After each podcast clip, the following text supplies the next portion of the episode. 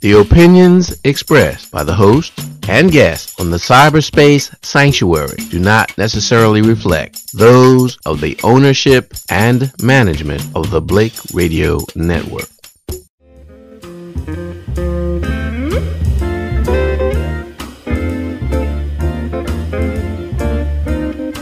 Cyberspace is the place that only a human being locates, where there's so much information to chase. There you enter an entirely new phase. Once you get on the internet, become World Wide Web. Welcome to the Cyberspace Sanctuary, a safe house for your mind. I'm your host and facilitator, Junious Ricardo Stanton, inviting you to stay tuned for interesting interviews, news you can use, and programming designed with you in mind. Free your mind, the rest will follow. Right here on the Cyberspace Sanctuary on the Blake Radio Network, Rainbow Voice. Cyberspace is the place.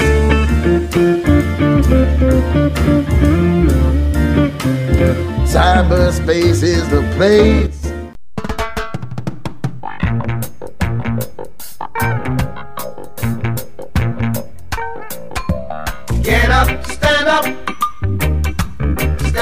For your right. Get up, stand up, stand up for your right. Get up, stand up, stand up for your right.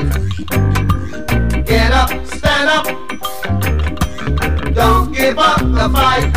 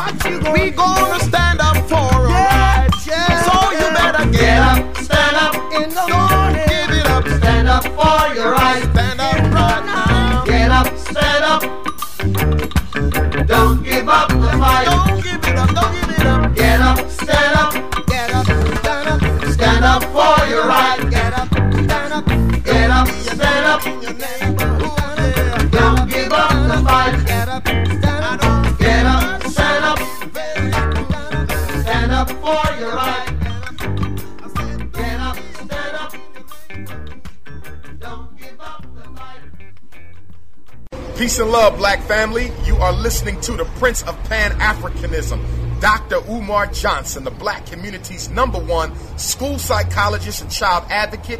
You are listening to Junious Ricardo Stant here at the Cyberspace Sanctuary on Blake Radio. So make sure you listen to the Cyberspace Sanctuary every time our brother Junious Ricardo Stanton is on blakeradio.com. Welcome to the Cyberspace Sanctuary, a safe house for your mind on the Blake Radio Network's Rainbow Soul. My name is Junious Ricardo Stanton. I'm your host and facilitator, and it's my pleasure to be here with you on the Blake Radio Network's Rainbow Soul. We started off the program with Bob Marley, Get Up, Stand Up, Stand Up for Your Rights. And that sets the stage for our guest, Professor E. Sonny Harris, one of the co-conveners and co-founders of Heeding Cheyney's Call, an effort to save the historic institution and restore it to prominence and make it a viable institution in the 21st century. And we'll speak to him following these messages, so don't go anywhere. We'll be right back. We'd like to welcome everybody checking in from Real Media Player, from Windows Media Player, from iTunes. We want to encourage everyone to log into our website, which is blakeradio.com, and become familiar with how you can access our broadcast directly from our website. And vice versa, those of you who check in directly from the Blake Radio Network, become familiar with how you can also access us through Real Media Player, through Windows Media Player, and iTunes iTunes by logging into their radio tuner guides and doing a search for us in the talk radio genre. You're listening to Rainbow Soul Talk Radio at its best. Hi, I'm Junious Ricardo Stanton, inviting you to join me in financially supporting the Blake Radio Network on a regular basis. We need your continuing patronage to help the Blake Radio Network remain alive and thriving both now and well into the future. There are several easy ways you can send your contribution. To use PayPal, click on the help link on the Blake Radio Network's website at www.blakeradio.com. Or you can go directly to the PayPal website and click the send money link. Type in Rainbow Soul at blakeradio.com as the email address and Unlimited Ventures as the payee. Then follow the instructions. To send a check or money order, make it out to Unlimited Ventures, care of Neil Blake, and mail it to 73 Ireland Place, that's I R E L E N D Place, Suite 109, Amityville, A M I T Y V I L L E, New York 11701. It's easy painless and uncomplicated. And you'll feel great after doing it, knowing you're keeping the Blake Radio Network alive and on the cutting edge of media technology. I'm Junious Ricardo Stanton, thanking you in advance for your support. You're listening to the Cyberspace Sanctuary on the Blake Radio Network with Junious Ricardo Stanton. Stay tuned. Our guest is Dr. E. Sonny Harris. He's retired mathematics professor at Cheyney University and he's an adjunct professor at Temple University.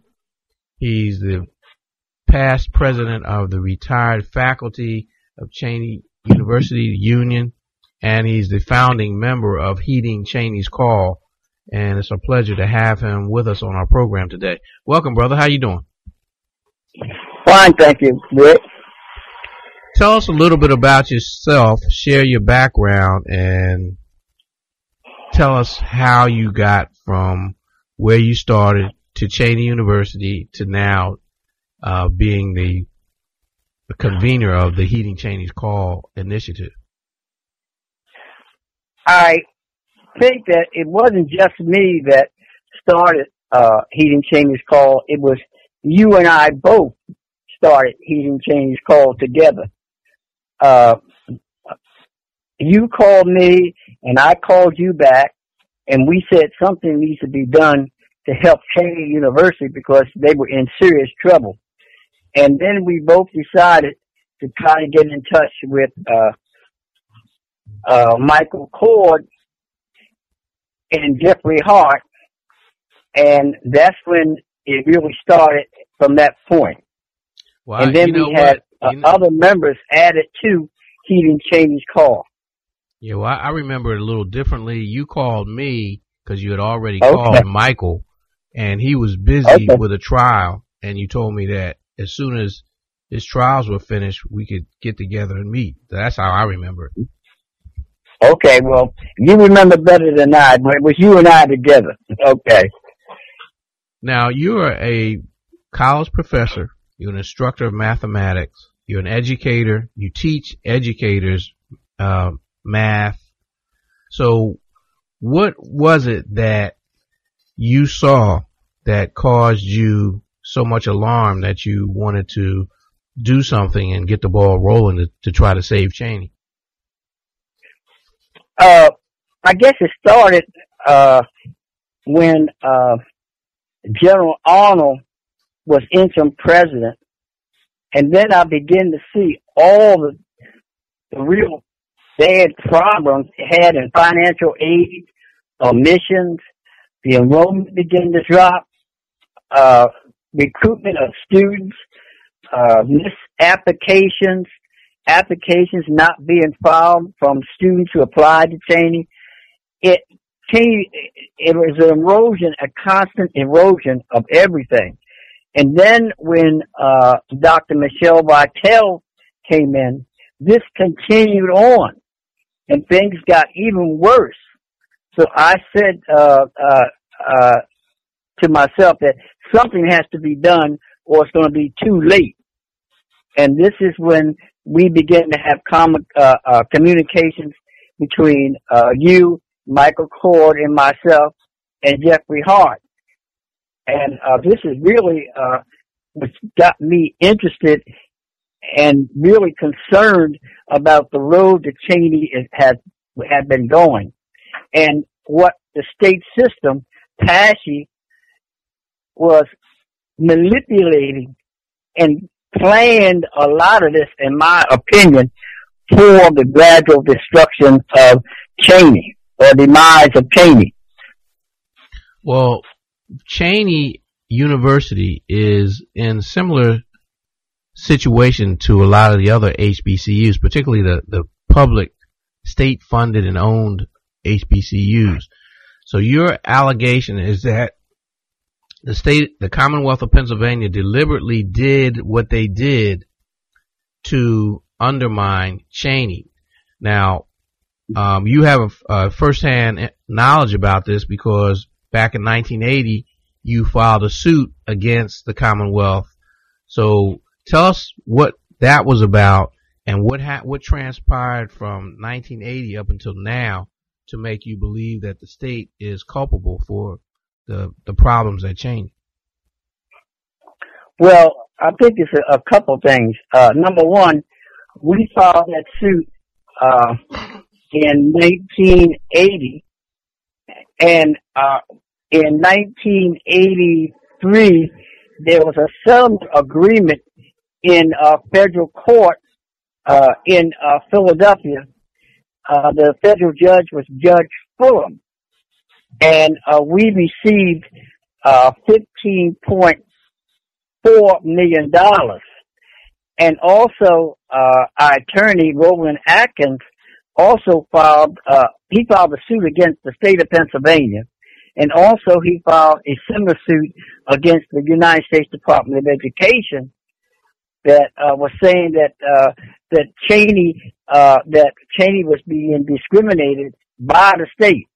This initiated that 1999 agreement between uh, the, uh, the governor of Pennsylvania and uh, the United States Department of Education.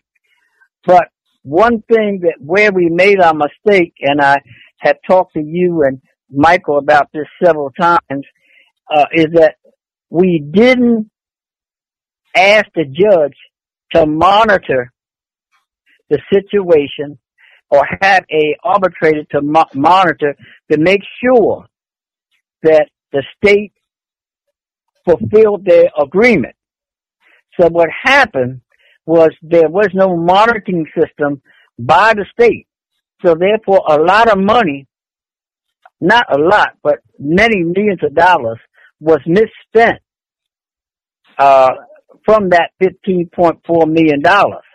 and we really didn't keep a record of the money, so therefore we really don't know how much of that $15 million wasn't spent. And we had no record to prove that we had X number of millions of dollars left over uh, that could be used uh, presently. So therefore, we that was a, a error that we made that uh, our attorneys, Joe Tucker and Michael Coard, said that we won't make that error again. Uh, then uh, it was the constant in, in uh, uh, selecting of the president. It seems as though that the state constantly always picks the the weakest person that was names that were sent up. Usually the selection committee at Cheyney would send three or four names up. And the last name was the weakest person. And the state system constantly picked the most recent person to be president. Now, from 1970 up to the present, we have had 13 presidents, interim presidents, and acting presidents. And there were only two presidents out of that 13 that never had a deficit or the enrollment was increasing. And that was Dr. Wade Wilson and Dr. Donald Mullet. All the other presidents, 90% of the other 11 presidents, they were fired by the state system, but they were only fired because of the pressure put by the faculty and also in some occasions by the alumni working with the faculty and the students. Pressure had to be put on the state to get rid of the president because it was misspending of money, uh, mis, uh, misuse of funds, uh, the constant, uh, erosion of, uh, the, uh, enrollment of students and the, uh, constant decay of the buildings on campus. In fact, the only new building that Cheyney had over a period of 30 years was the new dormitory at Cheyney and the science building. And from 19, from, uh, I'm sorry, from 2005 up to the present, Cheyney had no new academic programs that were markable that would encourage students of various colors, races, and religions to come to Cheyney. And that's the problem today at Cheyney. There are no new academic programs in which the other 13 universe, state universities have constantly got new programs every two years. Now, why, so do you, we, now why, why do you think that is? Because education is not stagnant, it's not static, it's always growing, always evolving, always changing to meet the demands of the marketplace and the culture. So why do you think that Cheyney University's faculty and generally speaking, and you correct me if I'm, I'm incorrect, the new changes in the curriculum are faculty driven. So why do you think that happened? I think that uh, Rick is partly due to three components. Number one is that uh, because we have gotten poor leadership in the type of people that we have gotten as presidents and provosts, that they did not encourage or push faculty the way they should have when Wade Wilson and Dr. Donna Mullet was there in order to get these new programs. Now there have been on some occasions where some academic departments on campus have recommended new programs, but they did not move forward by the president of the university. And also, I think that over 50% of, uh, of the fault lies with the state system of higher education. I honestly believe they took the attitude that because the type of person they put down there as a leader at Cheyney and as president, they were going to let them make the mistakes, not do what was right, therefore the state can say, well, we put this person down here. It was their responsibility to do it. So they wouldn't want to take any responsibility for it. But they have to take the responsibility because the faculty, uh, the students, the alumni, or the council of trustees do not select a president. The only person to select the president is the chancellor of PASSHE with approval of the board of governors. Now, the state was not uh, unscathed in any of this. All along, the state of Pennsylvania was one of 10 states that the federal government targeted because they operated what they called a two-tiered, separate, and unequal educational system. So, given the state was targeted by the federal government to come up with integration plans and to rectify this situation, how was it allowed to go so long without any serious uh, uh, remedy? Because your suit was in the 80s, then the federal government stepped in, and in the 90s, the latter part of the 90s, and that's where the consent decree came in. But what what happened in between the 80s and 1990? Your suit in 1980 and 1999. Okay, one of the elements in our lawsuit was that uh, we, well, the state agreed, PASSHE agreed, that they will have X millions of dollars available for white students and Asians and others to come to Cheyney to get into the undergraduate program with free tuition and free books.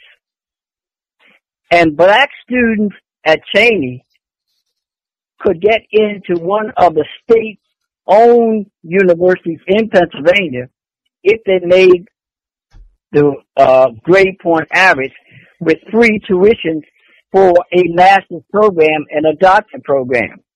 Now, during that period of two to three years, Cheyney's white enrollment increased about seven to eight percent. But majority of white students were going into academic areas where there were jobs, for example, in industrial arts and technology and education and also in criminal justice and social work because they were programs that were developing, were increasing, so therefore that's where the majority of white students went. Now there were some black students who did get into state related universities to work on their masters and doctorate. But what happened after 1984, 85, because there was no marketing, uh, monitoring of those, of that money, that money was stopped. So therefore, you didn't have, uh, another group of Caucasians or Asians or Hispanic students coming to Cheyney because the money wasn't available because no one knew where the money was. So therefore, what you what you have now is a uh, uh, under the desegregation plan. I firmly believe if you have at least seven or eight new academic programs to start at Cheyney in September, and these are programs in the, the sciences, the health related fields, and in education, and some other areas, you will be able to get students from all cultures and religions and backgrounds. But there are no new programs on the book to start in September of 2015 for Cheyney. So therefore, Cheyney has to go for almost another year to wait to get new academic programs. And that's one of the things that Heeding Cheyney's call is trying to push to get these new programs. And not only do we need seven or eight uh, immediately, we're going to need uh, a year after that three or four more, so we end up with at least 10 to 12 new academic programs. You have to have money to market those programs. You have to have money to hire qualified faculty in order to teach in those programs. And then you have to do something about the infrastructure of Cheyney with the dormitories and the water pipes and the heating system system and all of that. But that can come if you plan well over a period of two to three years. So uh, this is what has happened since uh, 1982, 83 up to now. Well, let me let me take you back prior to your suit. And I know when when I was in school, when I was uh, an activist on the student uh-huh. government and on the campus, that was our one of our our claims that we we said Cheyney was the stepchild of the Pennsylvania system. Yeah. In the 1970s is when the federal government took up the challenge and Pennsylvania was lumped with Louisiana, Mississippi, uh, Georgia, Maryland, and several other southern states. Now, mm-hmm. things went along and nothing was going on until you filed your suit in the 1980s. You just told us what happened because there was no monitoring, no follow up on the mm. resolution of your suit. So then the federal government uh, looks at the Pennsylvania Commonwealth again in 1990s and they enter an agreement. Now, you and I know from our negotiations with Heeding Cheyney's call with the Commonwealth that we've been doing for the past two years, they, mm. they say it was just a handshake agreement when most other people, including the, the legislators that we talked to who supported us early on, said it was a court mandated uh, agreement. So that discrepancy exists, but our contention is that it, it, it was a federal man, federally mandated agreement. So that's what prompted us to go to court. So tell us, share with uh, our listeners the reasons that Heeding Cheyney's call, in addition to what I just said, in addition to what you talked about, the academic programs and the infrastructure, why it was important to go to federal court to file a case against the Commonwealth of Pennsylvania and the U.S. Department of Education. Well, I think that we started uh, back there in 2014. No, it was 2013. When, we started. This, we've been at this for almost 20, 20 okay, 20, 2013. Months. Yeah, when uh, Governor Corbett was governor, and we began to have talks with uh, the team that Governor Corbett put together. And I think we were you can correct me. I think we were negotiating for about six or seven months, and during the first few months, it looked like things were going pretty well, and we began to make progress. But uh, the last two months, it appeared that they were stalling, uh, just waiting and trying to wait for the governor uh, to leave office. And that's when uh, Heeding Cheyney's call uh, decided, along with our attorney uh, Michael Coard, to uh, file this lawsuit, and uh, that's when we got uh, our chief attorney Joe Tucker, and we decided that uh, they were using a stalling tactic, and they weren't really interested in really trying to settle this because they made some nasty comments at the last meeting that we had with them, and you can recall that. And we, that's when we decided that, look, we, we just not going to take this. So that's when we decided to go into federal court and file this lawsuit against, uh, the governor and, uh, the state of Pennsylvania and uh, the United States Department of Education because uh, Joe Tucker felt that uh, United States Department of Education it was their responsibility to see that the state lived up to their agreement, the 1999 agreement. Well, he also felt that, and it, he spells it out in the petition that the Commonwealth and the U.S. Department of, of Education were in violation of the uh, Title VI of the uh, Civil Rights Act of 1964, and Yes. as also in, in violation of the 14th Amendment, the Equal Protection Clause. And uh, we know just from looking at how Cheyney's infrastructure was allowed to deteriorate and and its academic infrastructure, the things that you're talking about, the new programs that would have made Cheyney competitive in the marketplace and in the educational marketplace just weren't pushed or formulated. So on October 29th of 2014, we filed a federal lawsuit against the Commonwealth of Pennsylvania and the U.S. Department of Education Secretary and its Secretary Arne Duncan.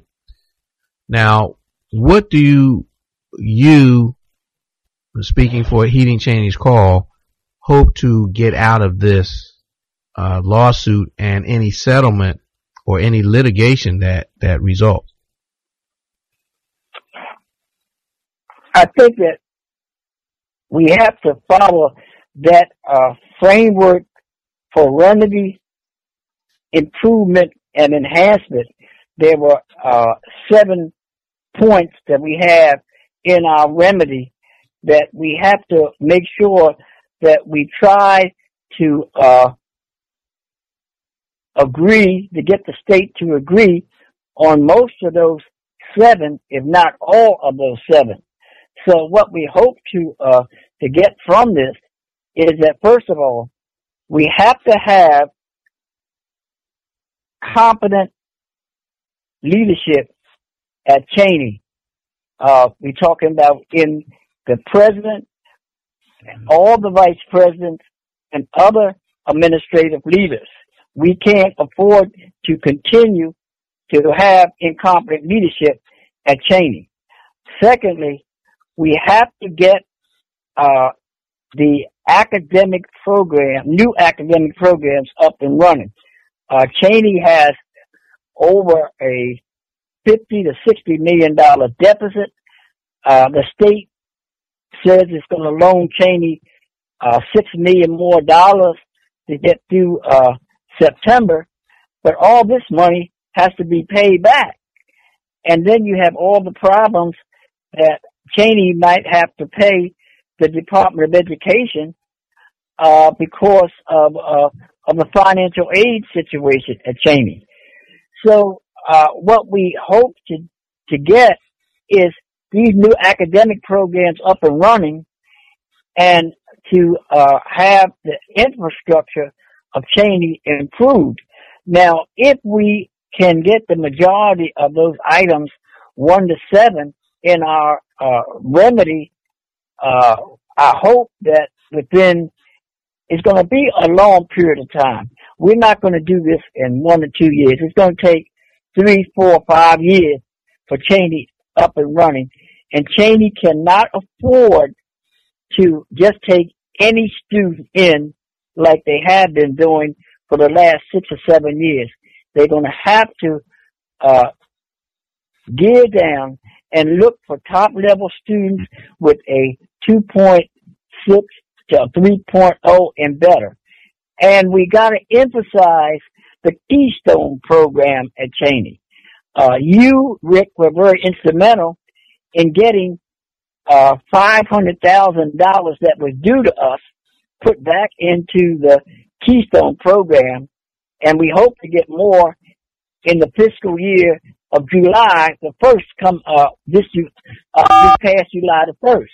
But the problem is that with the money in the Keystone program, you're not getting new students because there's new no new academic programs to encourage students from these top high schools and uh, other schools within the state of Pennsylvania and charter schools to come to Cheyney.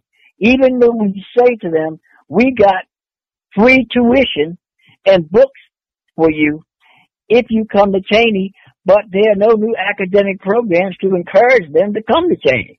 There's none on the books right now.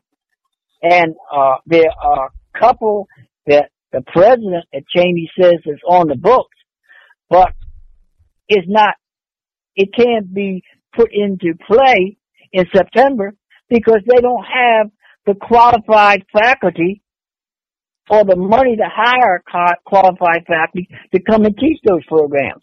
And the, and the Pennsylvania Department of Education is not going to allow, uh, give Cheyney certification in some of those programs in education if you don't have qualified faculty to teach in those programs. Yeah, well, I want just want to set the record straight. We asked for several things. Uh, one one of the meetings we asked for several things just to uh, keep, just to keep the uh, negotiations going. And one of the things that you mentioned the five hundred, the half million dollars. Uh, remember in the 1998 consent decree, they said that they were going to uh, appropriate one million. Uh, they started off with a half million, then they were add uh, a million for year two, 1.5 million for year three, and two million per year for every all subsequent years. Well, they yeah. stopped that. So for five years they did not appropriate the the uh, year three two million dollars. So we asked for the five hundred thousand and the back money, which back then would have been about three million dollars. Now we were able yeah. to get them just recently to boost the appropriations back to to the half million, and they're going to add some more money to the Bond Hill, which which you mentioned about the graduate programs, but we weren't successful in getting the back money. I I still maintain that's that's a fight that we should still continue to fight for to get that now three million dollars that they owe uh, the Keystone Honors Program. Yes, yes, and money for the uh, uh, the graduate program that uh, you got to have uh, some new academic programs for the academic uh, for the graduate program. Even if we get the money for that, we got to have the new programs for the uh, uh, graduate program as well as the undergraduate program. I agree with you a 100%. That's something we have to fight for because uh, you know that uh, Dr. Earl Richardson, one of our advisors, from uh, used to be the president of Morgan State for over 26 years, said that that is key in any university is uh, the new programs that you must keep up with the marketing of the uh, of the job market in the country in order to get students to come to your university to uh, major in those programs and be able to get jobs when they leave the university with their degrees. Yeah. Now you mentioned Dr. Earl Richardson. He was the he is the president emeritus of Morgan State University, and he yeah. along with uh, uh, Mr. Pace McConkey, who's a civil rights attorney, they were the founding members of and two of the principals of a large coalition called the Coalition for Equity and Excellence in Maryland Higher Education. And they yeah. are our, our advisors. So we have a deep history of uh, advocacy on behalf of HBCUs with your experience as being a principal of the 1980 lawsuit along with Michael and Jeff Hart. And we have Dr. Richardson and Mr. McConkey. And our attorney is probably one of the best attorneys for civil rights and education law on the East Coast, Joe Tucker.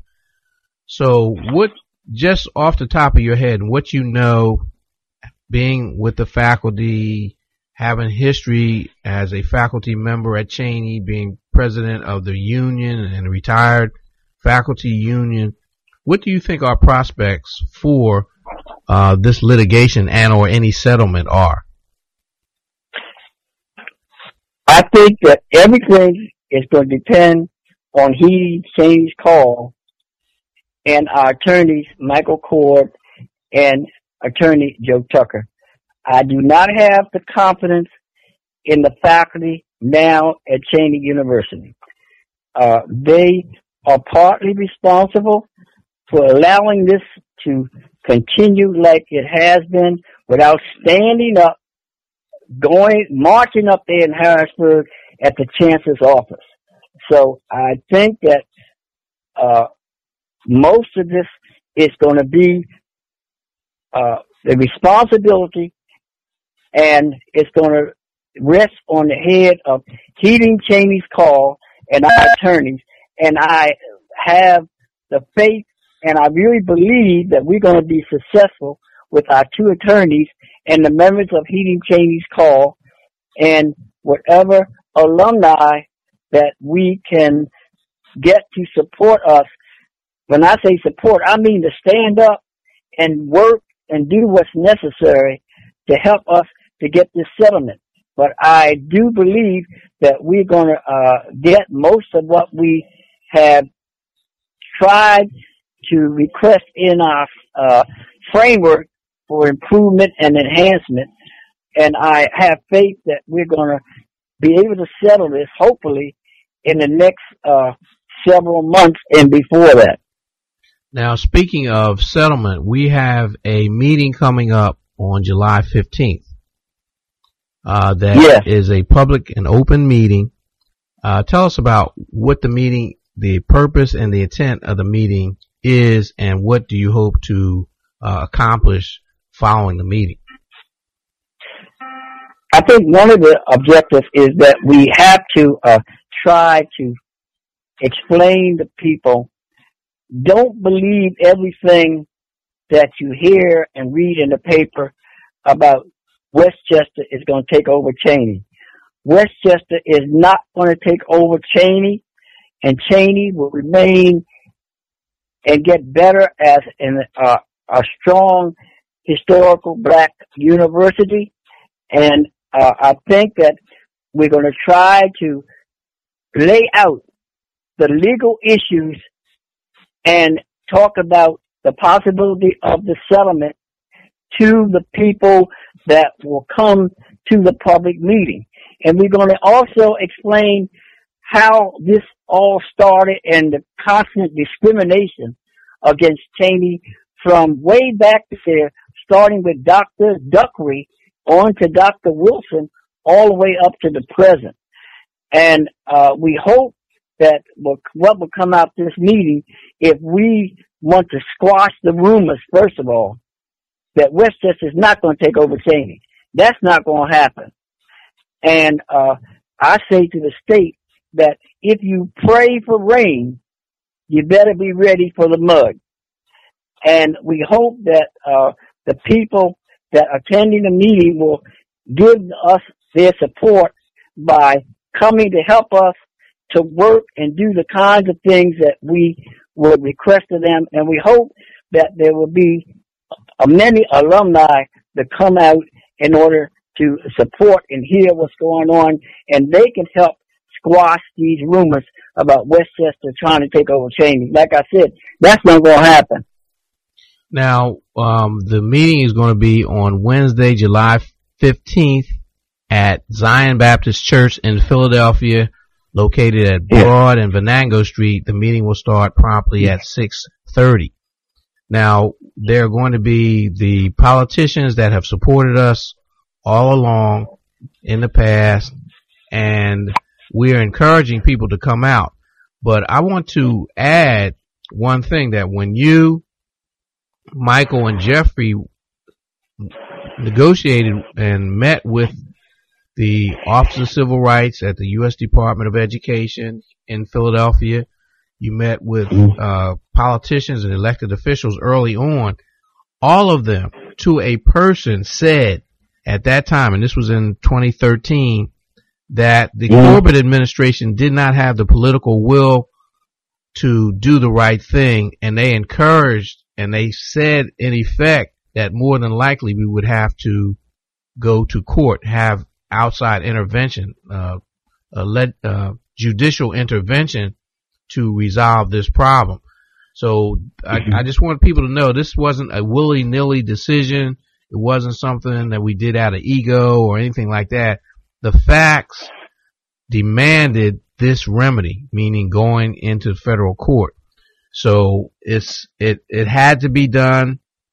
It's the only way that HBCUs have gotten, particularly the state owned and state funded one, have gotten a remedy or redress for the decades of underfunding, uh, willful neglect and uh, benign neglect that the state governments has have heaped upon them. So I just want to make that clear.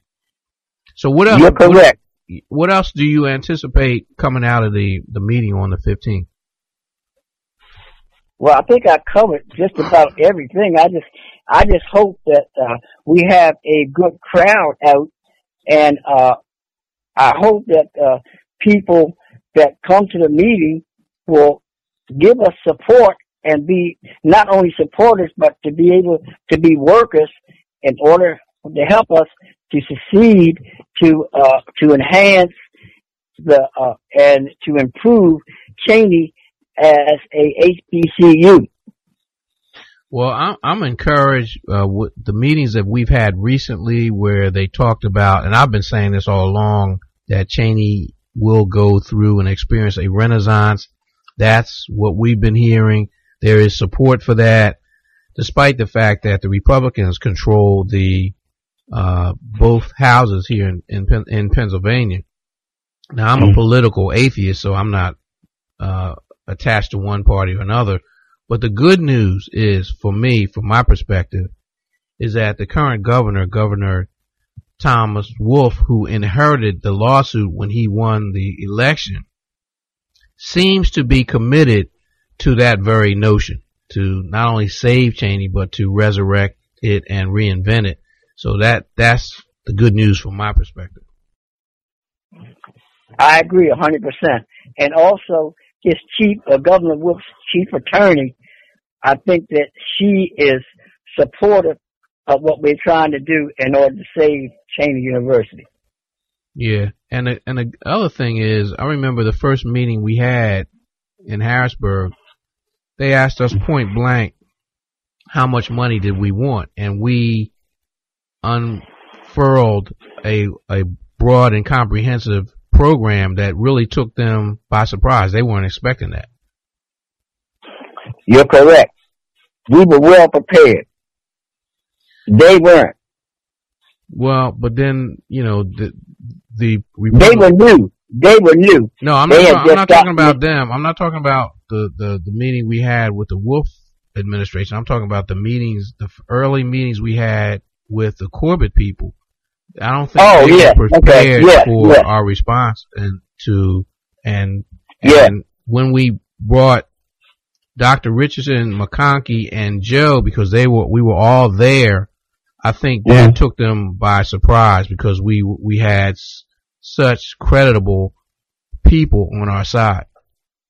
Yeah, just let me mention one thing, uh, Rick. Is give me let me give an example that uh, when Dr. Michelle Bartell was at Cheyney, her last two years, the faculty, the alumni, and the students voted negative, negatively about uh, Dr. Bartell and recommended that she be replaced. They recommended this to the council of trustees. On two occasions, the council of trustees voted not to renew uh, Dr. Bartell's contract. But the chancellor at the time, who was Chancellor Cavanaugh, decided to not to listen to the faculty, the alumni, the students, or the council trustees. What he did was to renew her contract for two more years and gave her an increase in salary. This is what I'm talking about is that a plan by the state system in order to uh, diminish uh, Cheyney University as an academic uh, university. Uh, this would never have happened with the other 13 state universities. Only to Cheyney. This is what I'm talking about, how the state has planned to uh, to my, uh, the demise of Cheyney by doing these kinds of things. Now, I don't know completely uh, about this new uh, chancellor that we have now, but uh, we have to wait and see uh, how negotiations come out. But I think the final decision is going to be with Joe Tucker and the chief attorney for Governor Wolf. Well, I think in this situation, because remember, we were negotiating on behalf of Cheyney.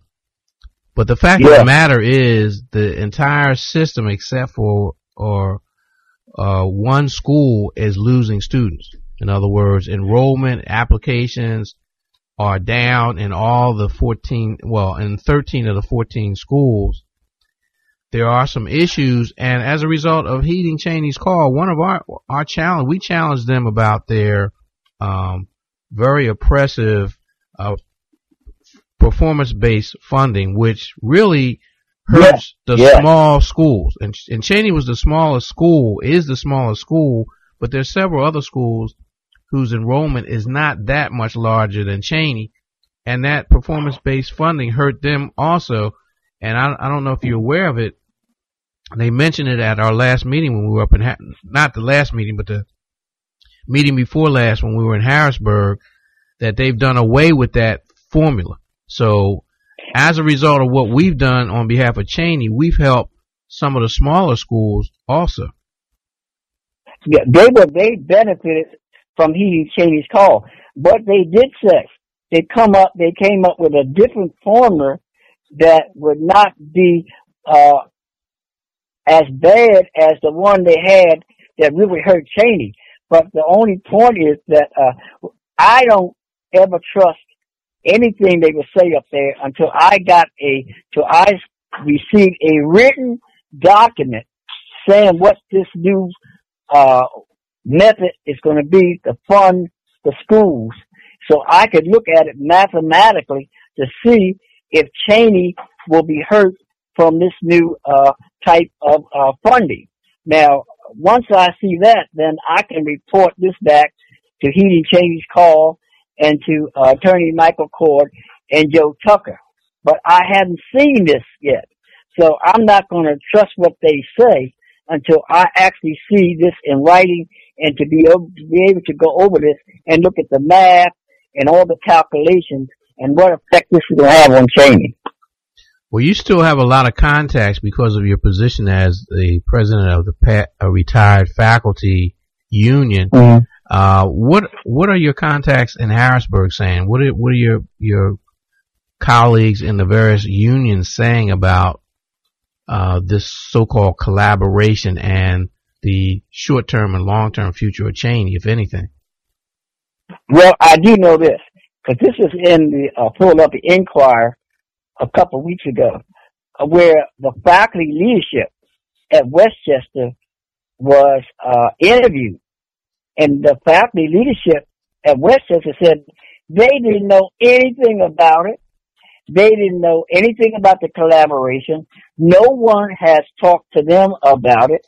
This is something that the chancellor is pushing on the president of West Chester and trying to pressure the president. Now, I do know that there's some collaboration going on with some of the other 13 schools, but I don't know what degree this uh, it, uh, is happening. But the same thing is happening at the other state schools. Faculty are not involved; they're not being told. But we have to remember one thing: there has been no agreement this is all talk. All talk.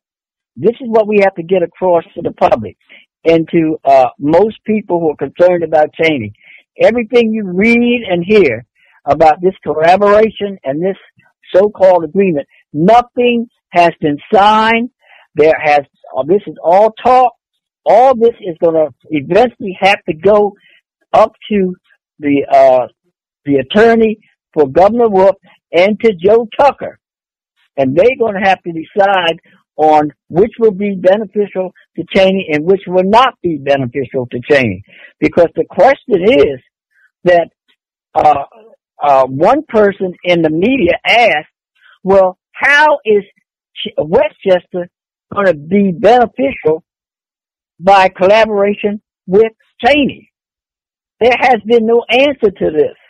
So therefore, rumors have developed about what's going to, what's, uh, Cheyney would lose some land and all this. This is not true. And this is, uh, one of the, uh, main, this is another reason why people need to come out on the 15th to hear the facts about what is going on, what is just rumor, and, uh, and nothing, like I said, nothing has been settled and put in writing and signed because if you're going to have to go before uh, our, our chief attorney, Joe Tucker, and the chief attorney for Governor Wolf, and then she's going to have to go back to Governor Wolf. So all this between rumors between West Chester president and Cheyney president meeting, and they're going to do this and they're going to do that. That's all talk at this point.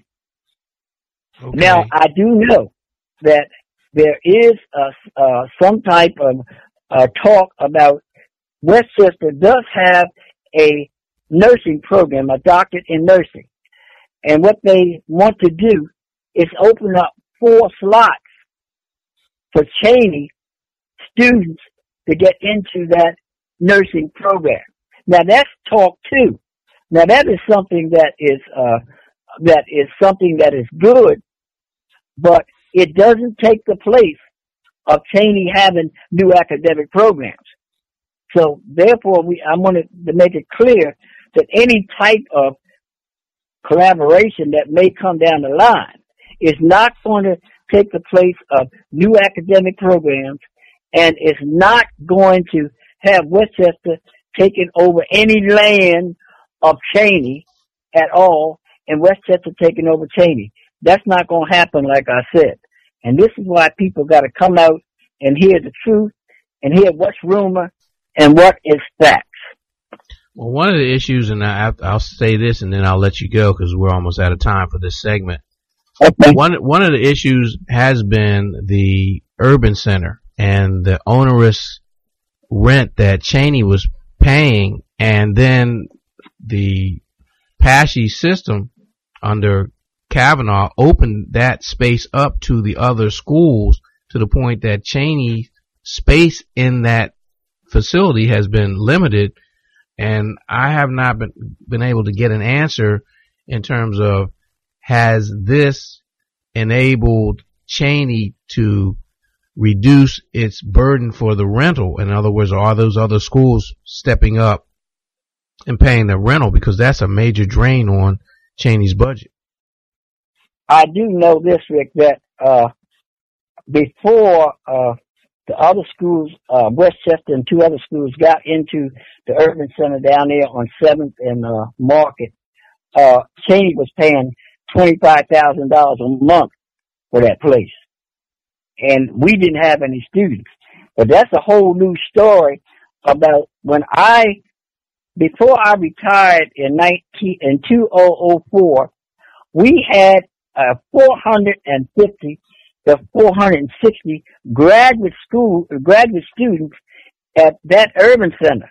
Uh, it started at uh, 4601 Market Street. And then when they moved down there to 7th and Market, uh, Dr. Pettus did that. That's when the enrollment started going down drastically. We appro- we uh, disapprove of that move down there because we felt that there were other places within West Philadelphia that would be more convenient for students. It would cost some students fourteen and fifteen dollars to just park down there. And if they didn't have the money to park, there was no convenience of uh, getting the L to get right to that place. But at least at 4601 Market Street, they could get right off the L, walk two minutes to the uh, the urban center, at 4601 Market Street. But there's a long history about how that, in fact, how that enrollment went down. But I do know this. They don't even have 10 graduate students for Cheyney at that urban center. And that's ridiculous. And I think that has been planned and, uh, uh, and the state, uh, and PASSHE has done very little to help Cheyney to, uh, increase that enrollment. In fact, you see all kinds of signs down there. West Chester, uh, uh, you would think that West Chester had the whole center, but, uh, uh, um, um there's enough fault to go around with the, uh, Ch- Cheyney and, Cheyney administration and, uh, PASSHE. All right, doctor. Uh, we're going to let you go and just remind people to come out on Wednesday, July 15th at 6:30 p.m. at Zion Okay. Baptist Church in Philadelphia, located at Broad and Venango Streets. And we'll hear more, and you'll also hear from our attorneys. You'll hear from local elected officials. You'll hear from Dr. Harris, and he'll go into much more detail about what needs to be done. So, Dr. Harris, I thank you for being our guest, and uh, I'll see you not in the not too distant future. Well, I know you're going to end up calling me tonight, Rick. Okay. Thanks a lot. Okay.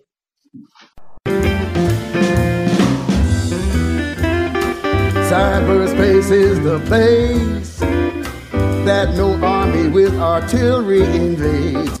Where no military. You've been listening to the Cyberspace Sanctuary, a safe house for your mind on the Blake Radio Network with Junious Ricardo Stanton.